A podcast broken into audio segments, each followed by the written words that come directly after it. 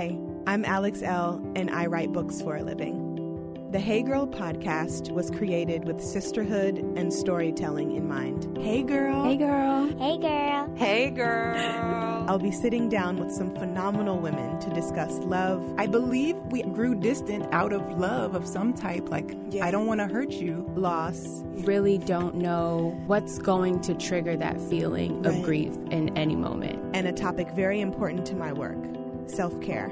Freedom is self care. It's not about pedicures, it's not about clothing, it's not about trips. Join us as we journey through sharing together. Today on the show, I have one of my favorite poets. Her name is Pavana Reddy, and she's the author of Rangoli. I've been a fan of her work for years now, dating all the way back to 2013.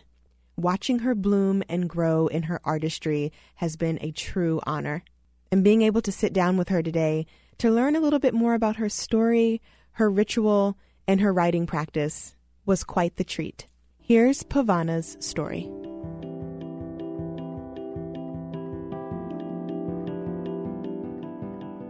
Hey, girl. Hey, girl. Hi, Pavana. I'm so happy that you're here. I'm so happy to be here too.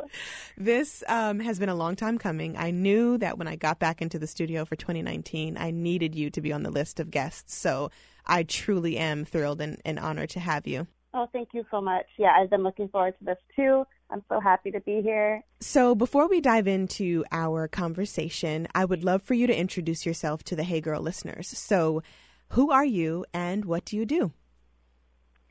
Uh, my name is Pavana Reddy. I'm known on social media as Maza Doda. I am a poet and writer that lives in Los Angeles, California. So, I've been a fan of your work for years now. I can't even recall when I discovered you. It might have been on Tumblr, um, which was a very long time ago. I haven't been on that platform in years. I know, it's been so long. I know. Um, but your work and your ability to unfold into your truth through poetry has always resonated with me. Um, there's just something really magical about how you string words together. So I want to get this conversation started by asking you how poetry found you, how writing found you, and what purpose has it served in your life up to this point? Oh wow, poetry has been such a journey for me. Um, I I honestly started writing very young.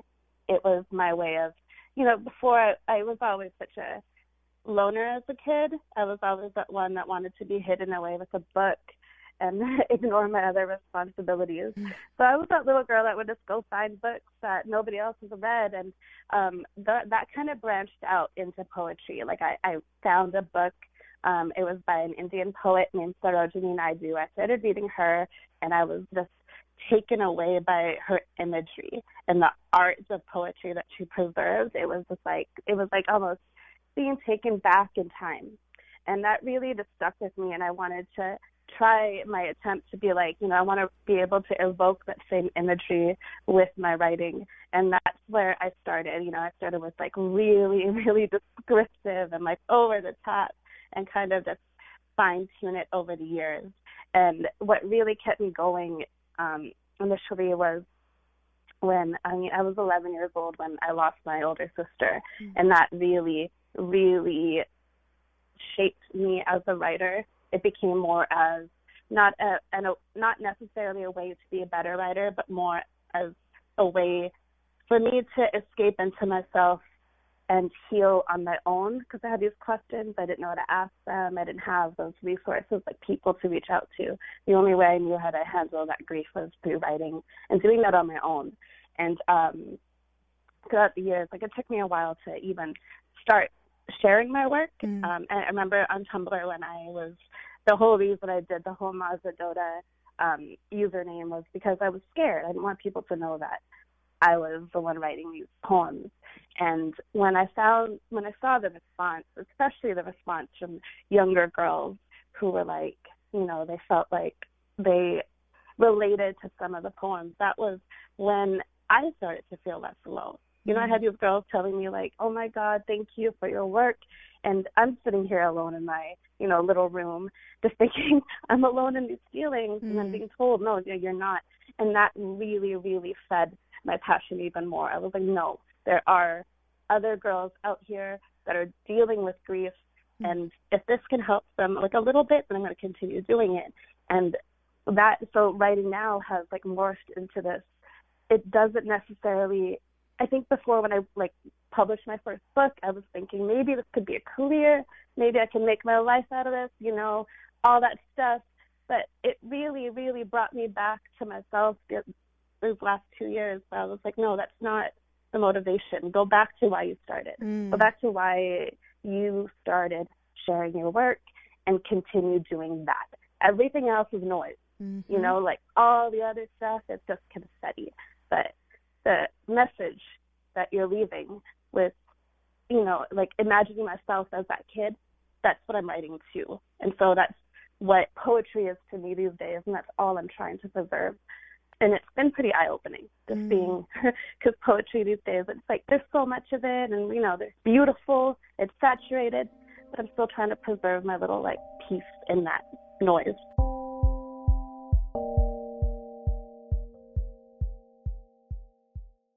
Look, we get it. Your child is incredibly curious and a lot of toys and activities these days just don't keep their attention. Well, keep them engaged with hours of fun with Little Passports. Little Passports is a subscription box full of toys and games for children of all ages that educates and entertains. For $12.95 per month, there's tons to explore right from your own home. Little Passports box is delivered right to your door every month and each package contains exciting hands-on learning for kiddos 3 and up. You can feed their inner scientist with the Science Expedition Pack, which is full of cool experiments to try. Or you can even make your own slime. And just for my listeners, Little Passports is offering 15% off of any subscription. That means your child could be flying rockets or looking through a microscope in no time. Use offer code HeyGirl at checkout for 15% off your order. That's HeyGirl at littlepassports.com. I recently started wearing a new bra by Third Love and I absolutely adore it. Did you know that breast shape matters when you're finding a good fit? I didn't. Third Love uses data points generated by millions of women who have taken their Fit Finder quiz to design bras with breast size and shape in mind for a perfect fit and premium feel. I found the Fit Finder quiz really helpful when I was picking out my Third Love bra. I didn't know I was wearing the wrong size for so long. I think what's really awesome about this is that over 12 million women have taken the quiz to date, and it's actually a pretty fun experience. I answered a few simple questions and I found my perfect fit in about 60 seconds. Third Love offers more than 70 sizes, which is more sizes than most other brands, including their signature half cup sizes. Not only that, but Third Love is convenient. You can skip the trip to the mall, find your fit with their online fit finder, order, try it on at home. No more awkward fitting room experiences. What really sold me on Third Love was the 100% fit guarantee. Every customer has 60 days to wear it, wash it, and put it to the test. And if you don't love it, you can return it. And Third Love will wash it and donate it to a woman in need. Third Love's team of expert fit stylists are dedicated to helping you find your perfect fit. Fit stylists are available every day to help via text, chat, or phone. Returns and exchanges are free and easy. What's not to love? Third Love knows there's a perfect bra for everyone. So right now they're offering Hey Girl listeners 15% off of your first order.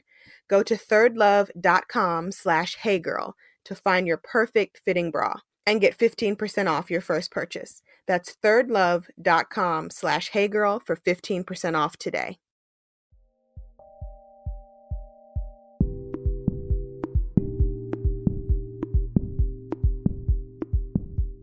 I think that's really important that you just stated that because now with the boom of social media, everybody can be what they want to be, who they mm-hmm. want to be in their careers, in how they present themselves.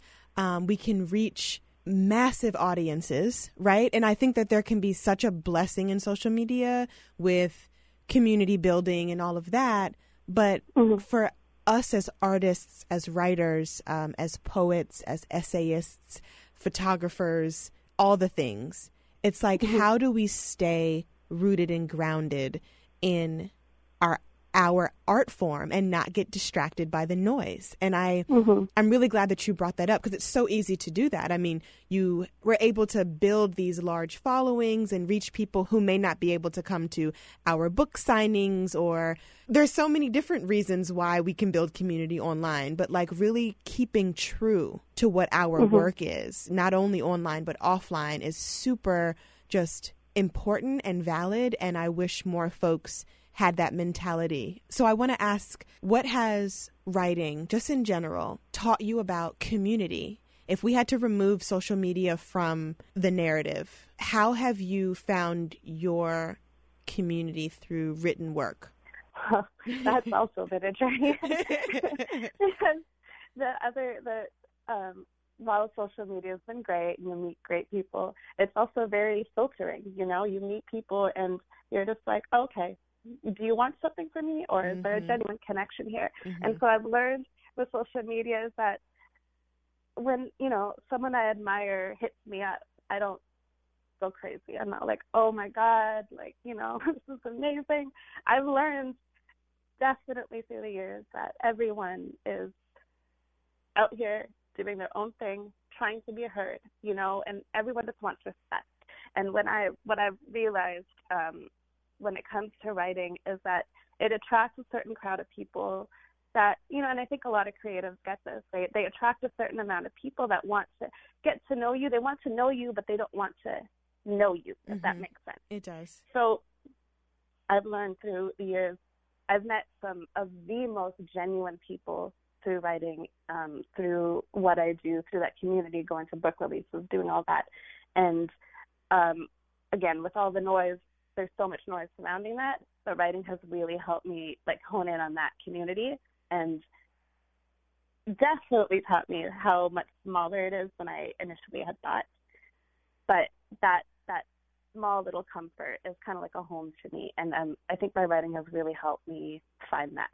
But uh, that's definitely been outside of social media. It hasn't been with social media. social media has taken me in a different direction. I was like, no, no, no, that's not my Right. That's not my lane. Um, Yeah.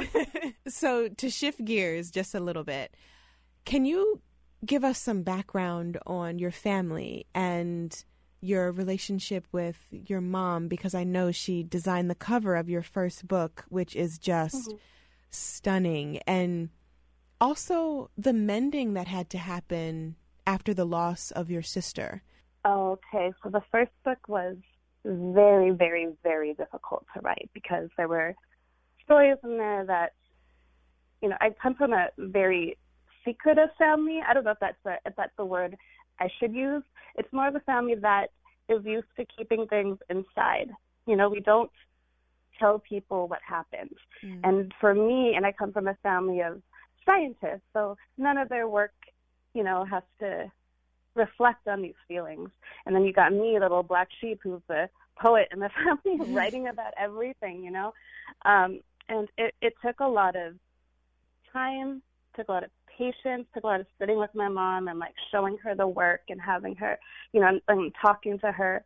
And that process itself definitely brought us so much closer. And when I um, uh, when I had asked her to do the cover, this was hilarious. There's a whole story behind that cover where I had, you know, used another artist and that artist ended up falling through and it was maybe two weeks before my book release where everything kind of just hit the fan and I didn't have a cover anymore. So I took the book to my mom's house and I was like I told her everything that happened and she looked at me and she was like, Taz, I've been how long have I been drawing? My mom's been an artist for the longest time. And she was like, And you didn't even come to me. Why didn't you come to me? And so I kind of looked at her. I'm like, I didn't know if that was something you'd be okay with. And she was like, Absolutely. This is your first book. This is our first baby. I will do the art for you. And she did it. The cover, the the book itself, Rangoli, is um, the name Rangoli is an Indian design. It's an art form made with colorful sand. It's all symmetrical, and you usually do it outside of a home, like a new home or a new space that you're about to enter to bless it. Mm. And I grew up watching my mom do this in all the homes that we lived in because we moved around a lot. And I figured, I was like, this is a story about us and we're basically welcoming people into our home with this book. So it's only most fitting if you do Rangoli for the book. And so she did. She did it in her backyard. We took a photo, inverted the colors, and that was the cover Oh my god in a day. Wow. Look at that. I know. It was it, the- the way everything fell into place was just so beautiful and magical. You mentioned earlier the loss of your sister at age 11. And I wonder how that immense loss shaped you, not only as a writer, but as a woman and how you move through the world, especially as a woman of color. Can you talk about that a little bit if you're comfortable? Sure, sure. Well, experiencing a loss like that at 11 makes you grow up really fast. Mm. um, I do remember being 11 years old and having to. I mean, my brother. I also have a younger brother. He's three years younger than me, so he was kind of a baby when it happened.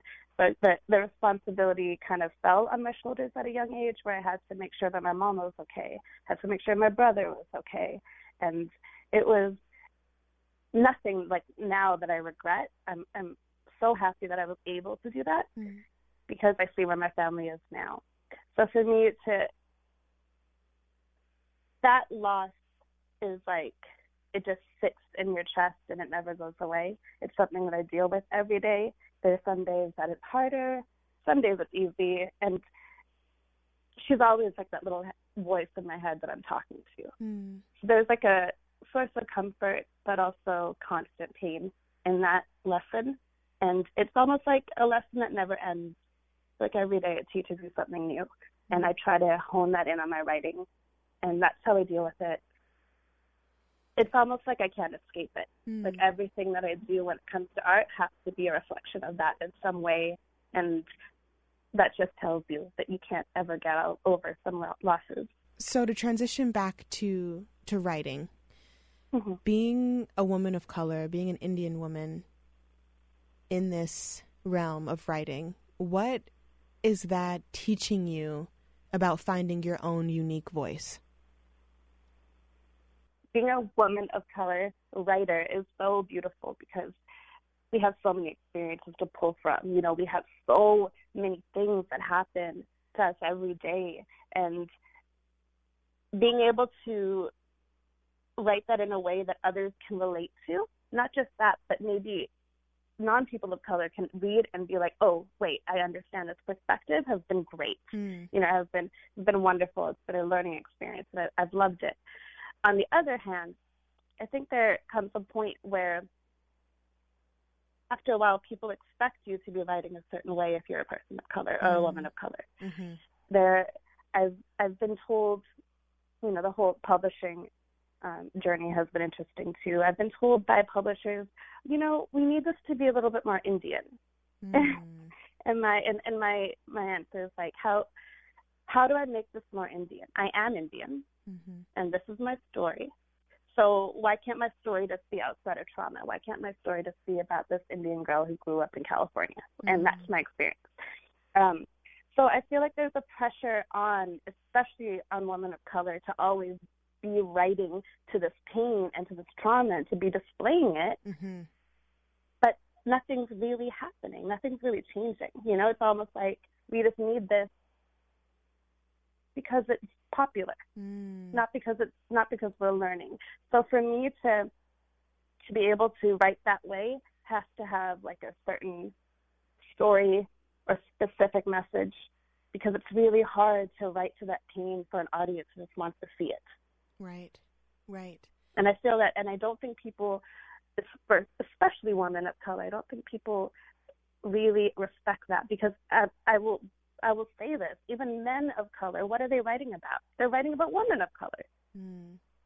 and it just, it, it gets to the point where you're just like, okay, come on, just let us breathe, Mhm. let us exist the way we want to. You don't need to be writing about our trauma or asking us to write about it.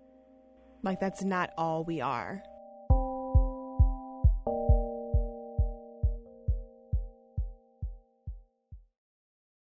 Do you love discovering new products? Are you a beauty and fashion maven constantly on the hunt for the next best thing? Ever read about or spot something online that you've always wanted to try but never have? Then you might love FabFitFun. It allows women everywhere to discover new products as well as including rave review and must have brands that you know and love. It's like Christmas four times a year. Stumped on gift ideas? FabFitFun is also a great gift for someone you love.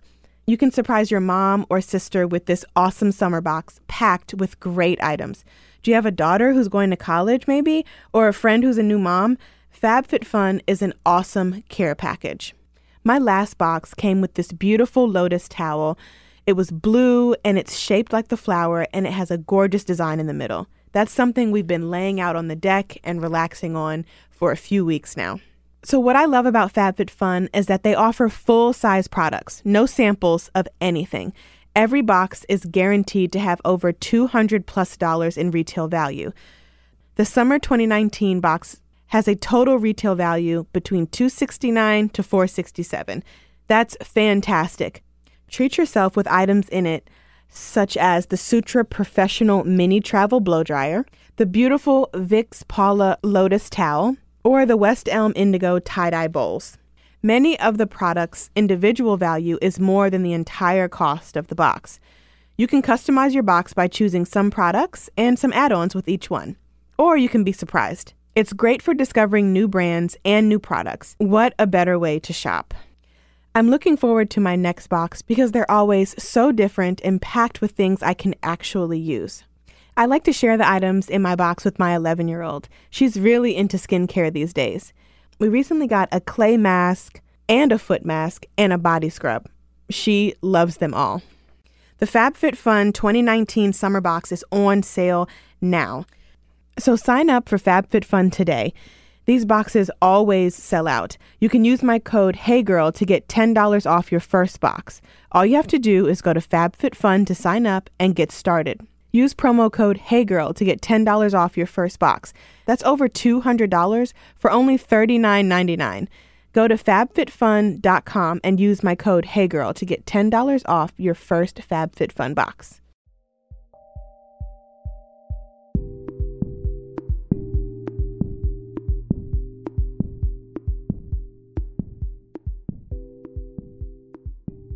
I'm so glad you said that because when I wrote Neon Soul, which is my third collection of poetry, mm-hmm. in the beginning, in the intro, you know, I said something along the lines of healing from hurt is just as important as preparing for joy, or something along those mm-hmm. lines. And because I didn't want to write about heartbreak, I didn't want to write about daddy issues, I didn't want to write about being a black, unwed teen mother, I didn't want to write right. about my trauma anymore. I had been there and I had to write about it at one point. I had to address mm-hmm. it at one point. But okay, I'm growing. And like you said, the more we stay in our trauma and continue and are expected to like kind of live there, mm-hmm. how are we supposed to grow? So exactly. I think that's really pivotal for folks to understand that yes, trauma and yes, healing, right? So we can mm-hmm. exist, the duality can exist together. And I'm glad that you've found your belonging in not only addressing your trauma, but then being like, okay, next chapter. Mm-hmm. Because that's magic. So, publishing. You self published Rangoli, and mm-hmm. you're also self publishing your next collection that's coming out, which I'm very mm-hmm. excited mm-hmm. for. How has that been for you? Being being self published, I was self published as well, and then my third collection and my new journal is now with a traditional publisher and we've had our side conversations about the pros and cons of, of both. So what lessons have you learned through publishing and also naming your worth and standing in it? Oh man the publishing journey has been fun. So eye-opening. I've definitely learned a lot about rejection and just accepting it as just that. Mm-hmm. it doesn't mean your work is bad. Just means it's not what they're looking for. That's fine. And sometimes publishers will be like, this isn't what I'm looking for. Can you do this instead? Mm.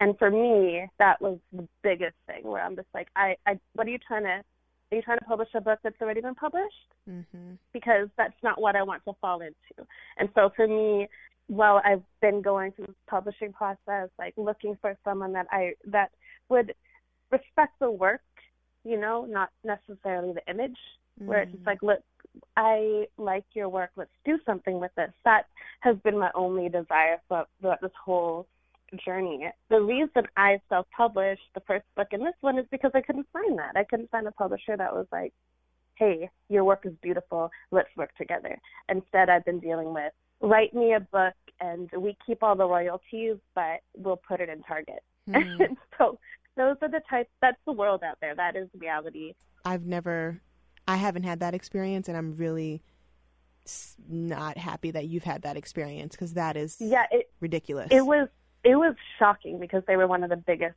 publishers in North America that were telling me this. Mm. So, and that, but that's also a reflection of social media. Yeah. It's also a reflection of what is popular now, mm-hmm. and so you know, publishers are trying to take advantage of that. It's a game again. Yeah. Um, so for me, I just really had to, you know, keep reminding myself, don't start looking down on yourself. Your work stands for itself. You worked hard to get here. And the reason publishers are even looking at you is because they see your worth. Mm-hmm. And I had to keep reminding myself that. And I was like, look, I, I don't mind self publishing again. It takes a lot of work. You know, you do everything on your own. But maybe down the line, someone who respects it will pick it up. And if that happens, I would be so happy. But until then, I would rather my work just be as pure as it can be and untainted by um, someone who just wants to make a dollar off of it. Mm. And I'm happy with that for now.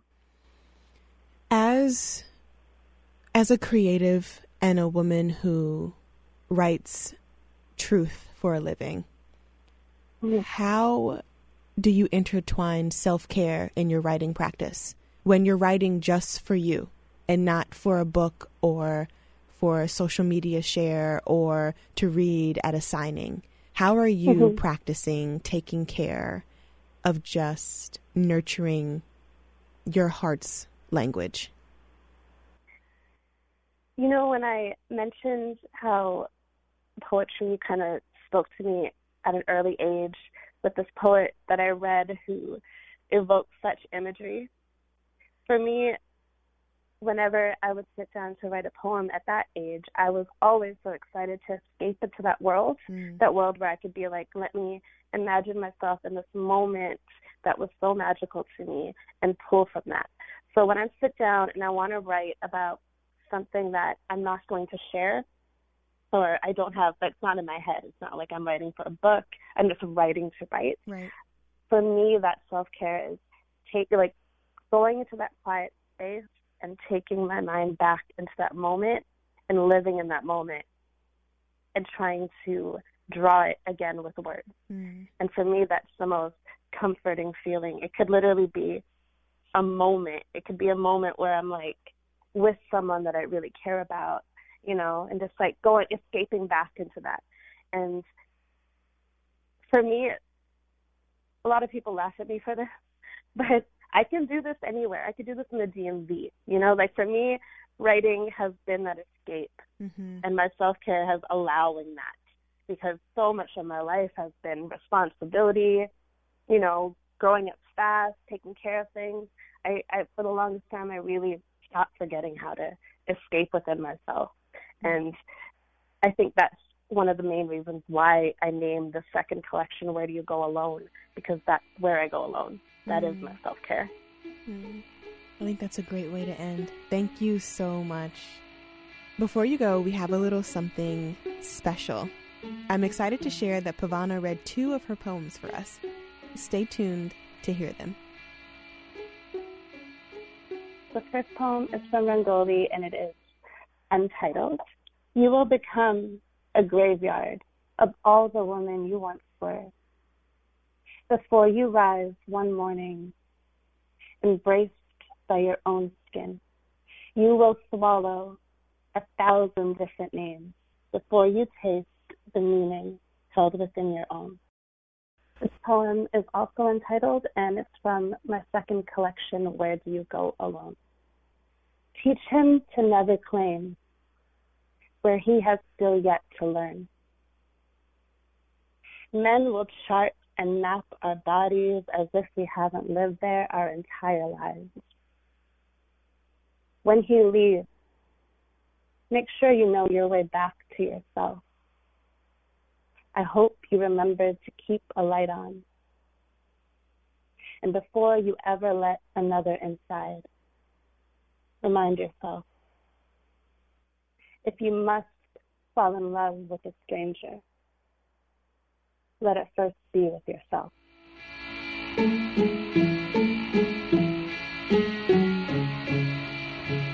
The Hey Girl podcast is a member of the District Productive, produced by Paul, Woody Woodhall, and me, Alex Elle.